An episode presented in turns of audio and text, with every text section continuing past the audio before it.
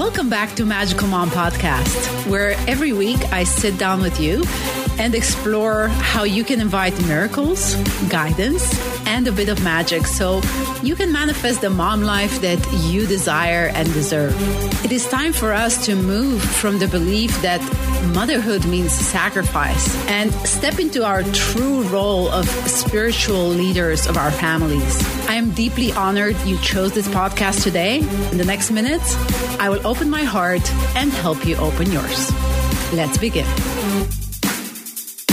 Hello and welcome back to this podcast. I am so very grateful to have you here today.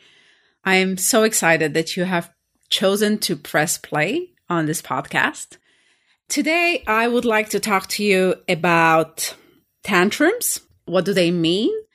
What is the reframe that I have given them? And how you can too cruise the really hard times of your child's life a little bit more smoothly. And so I want to start with an explanation of what a tantrum is. And this can be something that not only happens to kids. I also have a tantrum once in a while. My partner also has a tantrum once in a while. I have friends and grown people who have tantrums all the time. Tantrums happen because we do not know what to do with our emotions. To put it in simpler words, a tantrum is an unreasonable and something that we perceive as an irrational reaction. And it's when things get blown out of proportion. As uh, one of my favorite teachers, Brene Brown, she would say that emotion is driving while reason and common sense and thinking, they're all locked up in the trunk. So it's when emotion just overtakes your entire being and your child's entire being. This starts, in my experience, in my humble experience with my three children, this started around 18 months. And it lasts a while. And it still happens after the age of five once in a while when they just, it is just too much going on. It starts because for the first time in their development, that baby, that beautiful baby of ours who just used to coo and goo and softly cry for food, they discover that they are their own person. And now, I don't know about you, but becoming your own person is a difficult thing. It's hard work. It's something that is means that whoever you were before needs to somehow die for this new person to emerge. And when things are going really, really hard, I like to think of my child's tantrum as grieving, as really crying over what they're losing, which is the unbreakable connection with their mother. And until 18 months old, babies don't know that they are separate from their mothers. They still think that they are the one being. After 18 months old, they start to slowly detach and realize that they are independent and that they are their own being and then they can decide for themselves to do or not do things or, you know, yeah, it's a hard time for them and it's a hard time for us as well. And so the only way that you could stop a tantrum is by allowing it to fully express itself and then naturally finish. And this is really hard for us, especially for those of us who have been conditioned to think that crying or any sort of expression of emotion is not a good thing to do. It's not graceful. You should stop it. Uh, many of our previous generations have taught that you should not cry in public or you should not disturb anybody else, that you should go and cry in your own room. And this is obviously not healthy. We all know this by now. I believe that we are the generation who will change this dialogue and we're the generation who will empower our children to own their emotions and teach them that emotions are not something scary emotions are just what makes us human and what will drive so much of the richness that life is. And so what we need to do before anything that has to do with our child, we need to look inside, inside our own selves and think, why are we so bothered with how our child chooses to express themselves? Why do we feel that this is personal? Why do we feel that the way that they choose to express themselves and their tantrum is an indicator that we're failing? It's not that at all. I think of a tantrum and the lava that is inside the volcano just needs to come out.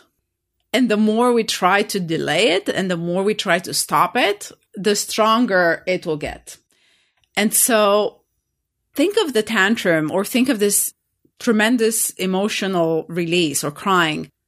This is what nature gave our kids so they can cruise their emotion. And the way that they cruise this emotion is by creating a story in their head. And based on the story, this will allow them to release this emotion, to unload it. And there's nothing more to it than this. But the story that they are creating in their head is something that we take very personally. I remember a time when my kids were little and they just started to have these tantrums, and I truly did not know what was happening. Like, I did not get it that how is this making any sense at all? I'll give you an example. Socks. The socks have been a reason of so much frustration and unloading of emotion for my children. I cannot even begin to tell you. So, first, we're going to school in the morning. I put them their socks on and they start um, it's not good. My little toe is not comfortable. This is not okay. Take it out. Put it again. No, it's not okay. You put it. No, I want to put it. And then they cannot put it because they are still little. Then they're trying so hard and they get super frustrated and they get red with anger because the sock doesn't fit.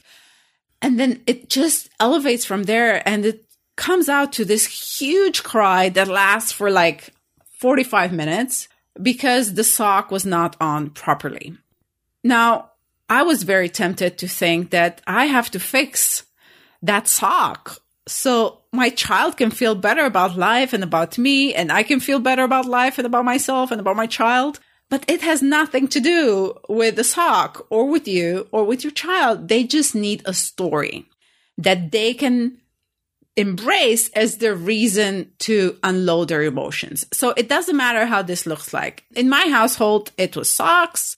It was the food that I was putting on the table that they didn't like, the crunchiness of the food, or the weather outside, or their toys, or the color of the blue block. Why isn't it bluer? Why is the water wet? Like the reasons make no apparent sense to us, but that is not the point at all. The reason is irrelevant and you should just let it slide. Whatever they say, when you see that they're becoming really unreasonable, take it as a cue that it is now time for a soul cleaning. And having a good cry is what everybody needs once in a while. We might need it every couple of weeks and every couple of months, but small children need it sometimes multiple times in a day. And so don't try to stop this or don't try to give them something so they stop. And this is when associations are made. Their minds are so plastic and everything that happens during this age is what will create their beliefs in the future. So when we create associations that don't that are not healthy and that are not natural, then we will have to deal with behaviors as an adult that are make no sense and that are not natural at all. And let me give you an example with this. And the most common one for women and for me has been associating sugar with dealing with emotions. I don't know exactly what has happened in my past, but every time I would feel upset or every time I would feel disappointed or sad or angry, I would somehow think that an ice cream will make me feel better. I don't know where that is coming from. I don't know when was the first time that I have decided this. But many, many times I found myself automatically reaching for food rather than expressing myself or crying or raging in an age appropriate manner. Nothing sadder than a 30 something year old woman having a tantrum right next to her two year old. We need to learn how to manage these emotions and we need to recognize in ourselves okay, well, right now I feel overwhelmed and I feel like I need to go for a walk or I need to take some space or I need to cry or I need to watch a movie that is sad and that will make me cry and allow me to express it this way. If, if I don't have the openness or freedom to express myself in any other way. And so when your child is upset, do not immediately offer them a soother like or a pacifier that looks like i don't know candy or uh, lunch or something to drink or anything that will make them associate crying and emotions with something that you have to take to stop them or to delay them. These emotions will come out eventually. It doesn't matter you know where you are or how long it will take they will come out and it will the longer you keep them confined and you try to repress them, the uglier it's going to get when they come out. And so just allow them to be and allow them to happen naturally. Now, my kid wasn't crying because of the sock. My kid was crying because the kid needed to cry. They didn't need me to offer them a lollipop or to give them a cookie to make them stop. They just needed to cry. And how long and how hard they choose to cry is not something that I can control. I cannot tell them, well, you only have 10 minutes now. After 10 minutes, it's really done. That's it. That's all the crying that you get for today. I cannot. I have a headache. This is not respectful to them and it's not very healthy for us either. And so if they choose to start having a cry, just allow it to finish naturally even if that means you have to leave a place where you are, or you have to just put your kid over your shoulder and leave the park or the playground or wherever you are if you feel judged by other people. Even if it means you're going to be a little bit late to an appointment, just let it happen naturally by itself. And when it's time to finish, it will be done. And I assure you, it will eventually stop. It looks like it's never going to stop when you're in the middle of it but it does. It always, always does. And lastly, do not draw your worth as a mother from this event. This has nothing to do with you. This has nothing to do with your ability to be a great mom. You are a good mom by allowing your child to feel whatever they need to feel. And their tears is not an indicator of how good you're doing at being a mom. Tears are part of their life and will be part of their lives for as long as they live. Just allow them to accept their feelings and their emotions and their tears as part of the natural flow of life. It's part of who we are. It's part of what we're feeling. And it says nothing about you or about them or about anybody else. You are a good mom you have to repeat this to yourself every day because our worth as mothers and as parents do not come from how our children behave or how our children choose to express how they're feeling. And so you have to be really strong in your belief that you are a great mother and that this beautiful soul that is your child has chosen you from all the people who are available on earth to be their mother. And this is such a privilege to raise them and such a privilege to hold their hand and allow them to be exactly who they are meant to be. So that was it about the tantrum. I have created as well a resource for you. There are some affirmations that I use every single day to affirm to myself the mother that I want to be, that the mother that I wish to believe that I am. And I'm going to share these with you. Uh, you can find them in the show notes of this podcast. They're available at magicalmom.com forward slash podcast. I hope this episode serves you and I hope that you find inspiration in what I shared with you today. Until next time, do not forget you are a great mom. Talk to you next week. This was an episode of the Magical Mom Podcast. For more free downloads, articles, resources, and courses to help you manifest a more joyful experience of motherhood, head over to magicalmom.com. Thank you for listening. See you next week.